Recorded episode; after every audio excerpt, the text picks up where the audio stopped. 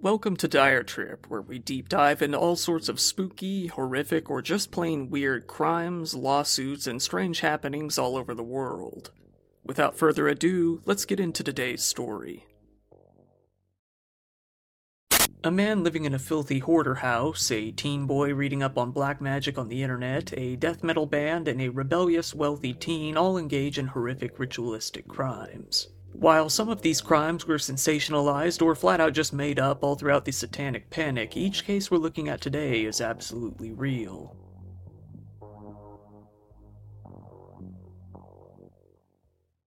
Pazuzu Algarad. First off, today we have the story of a filthy, tatted up, cult like degenerate who lived out in North Carolina.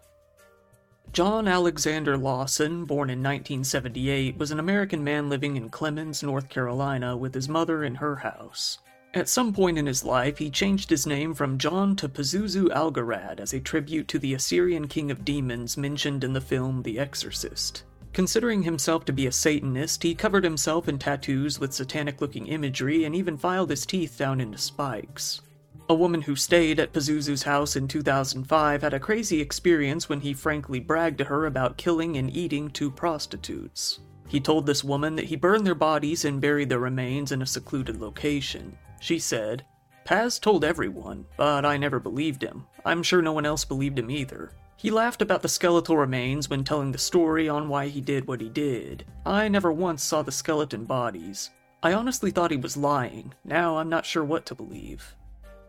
Pazuzu wasn't all talk, in fact, he had quite the rap sheet. For example, in 2010, he was charged with accessory after the fact when he allowed a murderer to come take refuge in his house and hide from the police. The investigators were pretty angry, saying that Pazuzu both misdirected the police and allowed this man to take refuge in his house and lay low. When the police arrested him, Pazuzu was interviewed by a few different psychiatrists. One of them stated, he admitted that he bathed no more than once a year and had not brushed his teeth in years. He felt such actions stripped the body of its defenses in warding off infection and illness. For that case, Pazuzu was simply released on probation. Another friend who stayed at Pazuzu's home spoke of similar stories. She also heard him bragging about killing prostitutes, but in addition to that, she heard him say that he got a rush, similar to doing drugs, from eating the still beating heart of an animal sacrifice. Not to mention, he stayed naked throughout her entire visit and acted in a manner that she called very sexual, very provocative. The stay at his home wasn't pleasant, to say the least. Not only due to Pazuzu's actions either, the home itself was horrific. The friend described the house as having feces piled up all over, stating she even saw Pazuzu urinate in the corner at one point. Pazuzu's behavior grew more and more insane over time. His friends have come out to describe his lifestyle in detail. They had witnessed him cutting both himself and his friends, drinking the blood of dead birds, doing unfathomable amounts of drugs, sacrificing rabbits in satanic rituals, hosting orgies, and letting people in his home do absolutely whatever they wanted.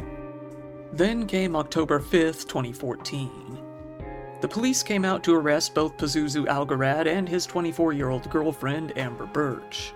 This was after the police discovered skeletal remains buried in the couple's backyard. The remains were those of two men, Tommy Welch and Joshua Weltzer, both of which had been missing since 2009.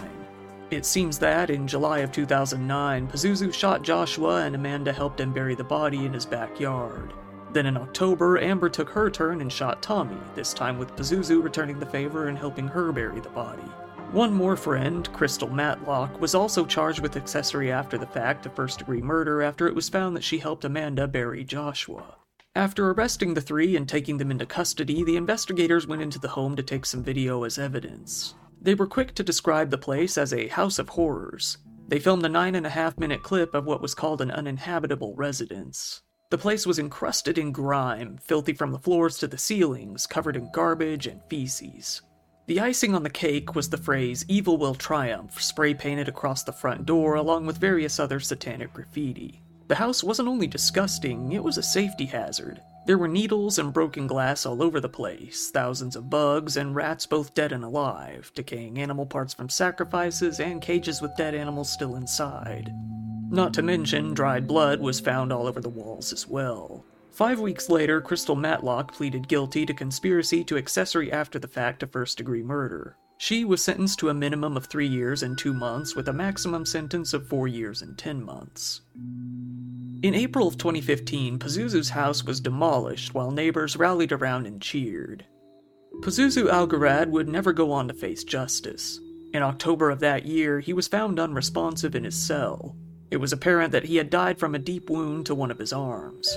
It seems that he found a way out of his court date, which was to be the very next day. That very well may have been the end of good old Pazuzu, but things weren't quite over yet for his girlfriend Amber. In 2017, she finally went to trial. There, she pleaded guilty to second degree murder, armed robbery, and accessory after the fact to murder. She got a sentence with a minimum of 30 years and 8 months, with a maximum of 39 years and 2 months. After all of this ended, Pazuzu became the subject of a documentary series called The Devil You Know. Daniel Hussein. A 19 year old boy in Guy Barnett Grove, Eltham, in southeast London, named Daniel Hussein, was getting into some pretty shady things online. His father had growing concerns that his son was falling into a bad crowd after noticing more and more suspicious and concerning behavior. From October of 2017 to May of 2018, Daniel was monitored by a program called Prevent Strategy when he was caught accessing a lot of radical material on school computers when he was only 15. Police searches of his electronic devices found boundless material related to both far right extremism and Satanism. Daniel was an avid viewer of videos posted by a 40 year old man in Utah named Matthew Lawrence, also known as EA Koetting. He often posted videos online, sold books, and taught courses on how to use black magic and, in his own words, become a living god. One of his books taught the readers how to use human sacrifice to summon demons in order to gain mystical powers. Daniel was very active on a satanic forum that Lawrence hosted, telling other members that he was a psychic vampire. He often asked for advice on how to form pacts with demons. He was very active on this forum for over two years, never ceasing to participate in the conversation. Daniel tried his hand at forming a pact with a demon, surrounding himself in candles, wishing to sell his soul for wealth. He followed instructions that he had found either in Matthew Lawrence's books or forums, hoping to finally get rich. Feeling empowered, he went out and spent 162 pounds on some lottery tickets. He didn't win, so it's safe to say that he probably thought he failed the ritual in one way or another. It was now 2020. Daniel was 19, ready to try the ritual all over again. He drew up a handwritten contract in which he made a pact with a demon named Lucifuge Rofocale. In this contract, he promised to murder six women every six months in return for winning the Mega Millions super jackpot. He signed the contract with his own blood, ready to do whatever it took. Bia Henry was a woman making a living in northwest London as a social worker. She was described by family and friends as a passionate advocate for safeguarding vulnerable children and families.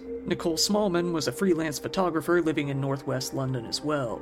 Both women were the daughters of a woman named Mina Smallman, who was the Church of England's first female archdeacon from a black and minority ethnic background.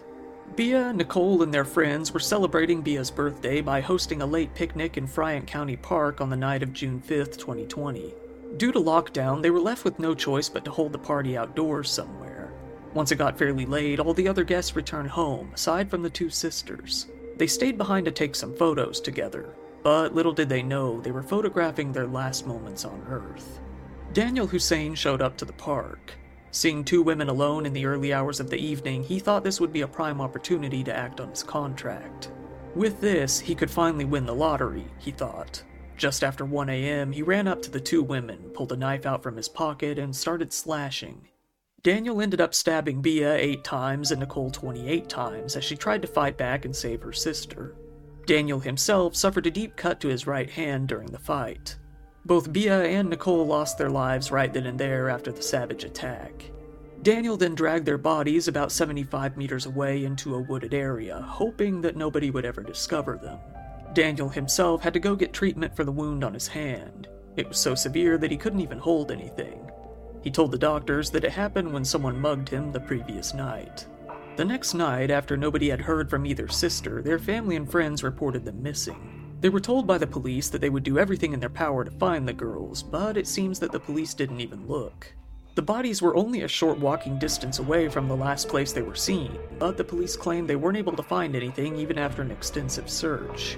In the end, it was the sisters' family themselves who had to come across the bodies the next day after a short search of the park.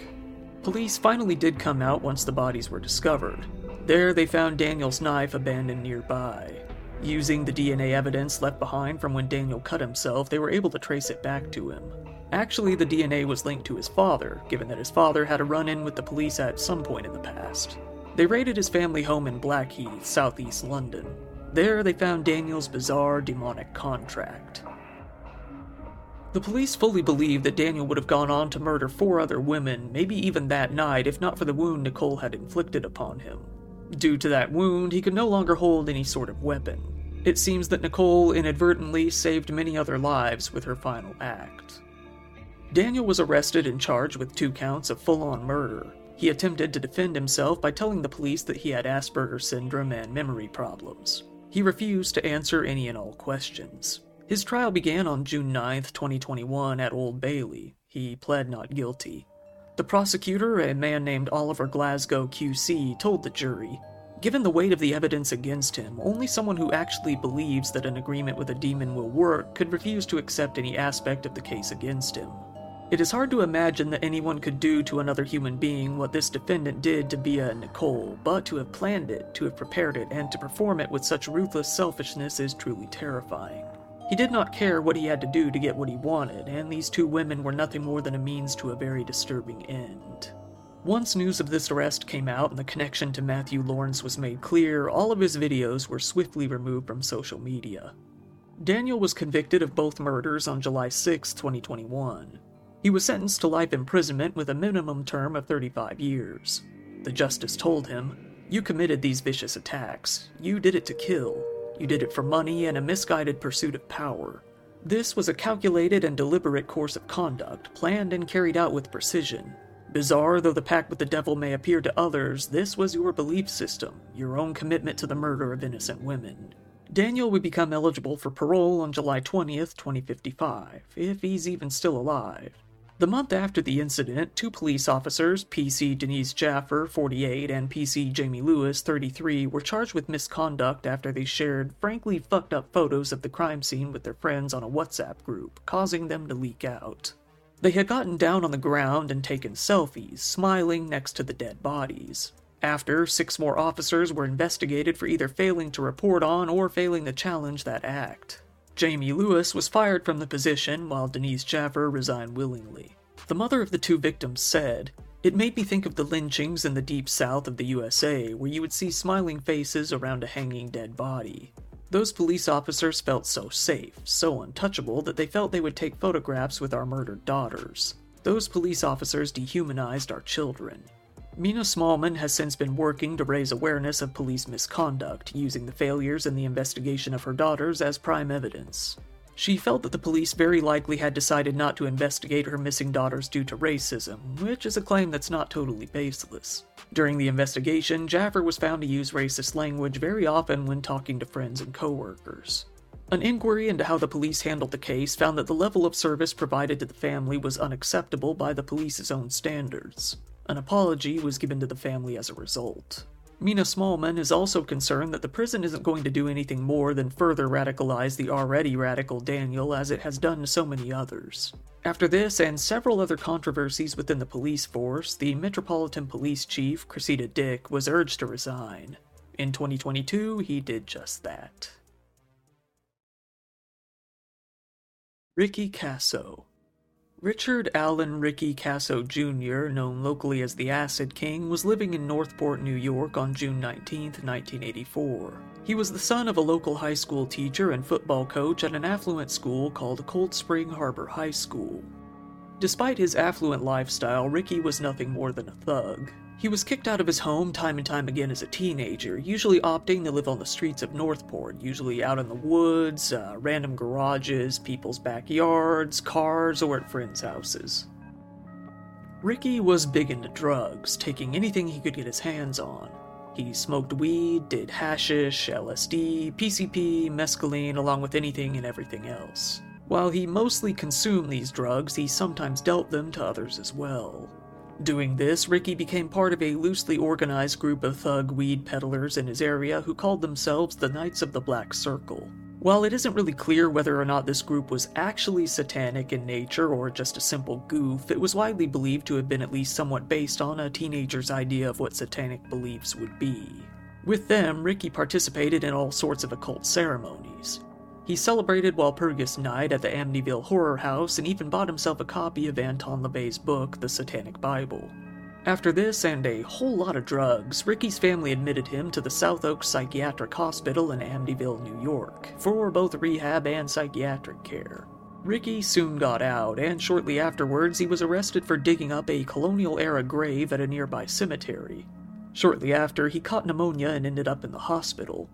During his stay, his parents begged the staff to commit him, However, the hospital staff concluded that although he exhibited antisocial behavior, he wasn't likely to be a danger to others. He was released shortly after. Ricky had been friends with a 17 year old kid, Gary Lauwers. However, their friendship soured after Gary stole 10 packs of PCP from Ricky's jacket after he passed out at a party. Once he came to, Ricky confronted him. Gary gave back five of the bags, but he had already used the other five. Ricky was furious, but he played it cool at the time. Partially cool, anyway. The two had gotten into fights before, with Ricky even beating Gary up a few times, so nobody thought anything was out of place. This time was different, though. June 19th, 1984. Ricky invited Gary out to a gazebo in Cow Harbor Park to come smoke with him and a few friends named Troiano and Quinones. The three took some tablets of LSD, smoked several bags of PCP, and started a campfire using Gary's socks and jacket sleeves. It wasn't too long before Ricky's grudge bubbled up to the surface. Although it isn't clear what led to the escalation, aside from a ton of drugs, Ricky and Gary began to fight. They got into a scuffle, with Ricky biting Gary's throat and eventually stabbing him in the chest. Rather than stop the attack, Troiano held Gary down while Quinones simply watched. Ricky ordered Gary to say that he loved Satan and he would stop. Gary refused multiple times, instead only saying, I love my mother. After numerous threats and a continuous beating, Gary finally gave in, professing his love for Satan. By now, though, Ricky was far too enraged to stop. He stabbed Gary between 17 and 36 times, even slashing his eyeballs out during the incident. Gary passed away then and there. Ricky and the others dragged Gary's body into some nearby woods, haphazardly covering it with some leaves and small tree branches before fleeing. After the killing, Ricky committed the ultimate criminal mistake by bragging to all of his friends about what he had done. He told them that Satan himself manifested in the form of a jet black crow after the murder, giving Ricky his approval for what he had done. Needless to say, his friends didn't believe him at all. So Ricky made the situation even worse for himself by dragging a few of them out to the woods near the park to see the body. Two weeks later, on the 4th of July, an anonymous tip was sent to the police giving them the location of the body. With cadaver dogs, they soon stumbled upon the grisly scene. Ricky and Troiano were caught and arrested the very next day on July 5th. Ricky, refusing to go to jail, hung himself in his jail cell only two days later. Jimmy Troiano signed a couple of different confessions to the crime that he later recanted. Quinones testified during his own trial that Troiano did indeed help Ricky during the murder, but then later denied that fact at Troiano's trial. Due to the amount of drugs that the two had been on, their testimonies were brought under extreme scrutiny. Troiano was acquitted of second degree murder in a new trial in April of 1985. This murder has been rumored to have been the case that set off the original Satanic Panic. Being an actual crime where some seemingly satanic looking teenagers killed someone, mentioning Satan's name before and after the crime, it was used as a prime example that this fear was justified. Ricky was also seen wearing an ACDC shirt at the time of his arrest and was a big fan of both Ozzy Osbourne and Black Sabbath, which definitely didn't help things at the time. The Beasts of Satan The Beasts of Satan were an admittedly satanic cult slash metal band out in Italy during the late 90s and early 2000s. The main people involved in the group were named Andrea Volpe, Nicola Sapone, Paolo Leoni, Mario Maccione, Pietro Guerrieri, Marco Zampollo, Eros Monterosso, and Elisabetta Ballarin. This cult actually did head in the direction of what you might expect from an actual stereotypical satanic cult. They wanted to take a shot at some human sacrifices. Together, they wrote their plans out in a notebook. Entries in this notebook contain rambling, seemingly nonsensical messages with no context, such as blood and death, blood raining down, blood bathing all over my body, bloodthirsty for blood, and crush those who are our friends or who would like to be but aren't up to it. Crush them, that laugh. The book then included instructions on precisely how to conduct satanic rites and both the risks and benefits involved, writing, Madness is always one of the risks. It's necessary to maintain concentration on hatred. The drummer of the band, Andrea Bontade, refused to help the other members to kill anyone. As a result, the other members of the cult pressured him to take his own life. He drank until he was nearly going to black out and purposely crashed his car in order to end himself. This would prove to be the first of their heinous acts. In January of 1998, they decided to act on their sick plans for the first time. They decided they would sacrifice Chiara Marino, a 19 year old shop assistant, and her boyfriend Fabio Tollis, a 16 year old student and heavy metal musician, in a drug fueled occult ritual. Chiara and Fabio had been spending their Saturday night drinking beer and listening to some music at Midnight Pub, the center of the city's metal scene. The beasts of Satan, who they thought were their friends, surrounded them and forced Fabio to call his father and tell him that he wouldn't come home that night because he was going to sleep over with his girlfriend. His father, though, realizing something was strange, called the pub back and asked to speak to him, but it was too late. They had all left to Somma Lombardo. When getting into a secluded location, the beast began to stab at the two victims. Fabio, a very large boy for his age, did all he could to fight back against the group and protect his girlfriend, but unfortunately it was not a fair fight. He was soon overpowered and the two were stabbed to death then and there. The cult then partook in a copious amount of drugs and had a blood ritual sacrifice right there on the spot, all while blaring death metal music. Afterwards, they buried the two in a grave out in the woods, dancing on the graves, laughing and screaming, Now you're both zombies. Try to get out of this hole if you dare. The police, though, had come to the conclusion that the two victims had eloped and ran off together. Fabio's father, however, didn't believe it. He knew something was up for sure and started his own investigation. He soon discovered how deeply all of those involved were involved in the occult, feeling that there was a connection between Satanism and their disappearance. He would spend the next six years investigating this series of crimes. The cult wasn't content with these two murders alone. In 2004, Andrea Volpe invited Mariangela Pezzotta, a 27 year old shop assistant, to come out to dinner for a friendly chat. However, his intentions were much darker. Mariangela knew about their cult activities, too much, Andrea felt. When Mariangela came over, Andrea began to fight with her, culminating with Andrea shooting her. Mariangela didn't die there, though. Andrea called up Nicola Sapone for some assistance. This was when they realized that Mariangela was still breathing. In anger at his failure, Nicola shouted, You can't even kill a person, and began to threaten him. They took her out to the greenhouse of one of the cult members' parents' homes. There, to finish her off, they repeatedly hit her several times over the head with a heavy metal spade. However, little did they know, Mariangela was still alive, even after all of that, when they buried her. Andrea and Elisabetta, who was now his fiancee, decided to get high together. They decided to get rid of Mariangela's car by driving it into a nearby river. But being as high as they were, they crashed the car instead. This attracted the police, who arrested them on the spot. Andrea Volpe, upon being arrested, confessed to both this killing and the earlier two, leading the police to the bodies of the first two victims as well.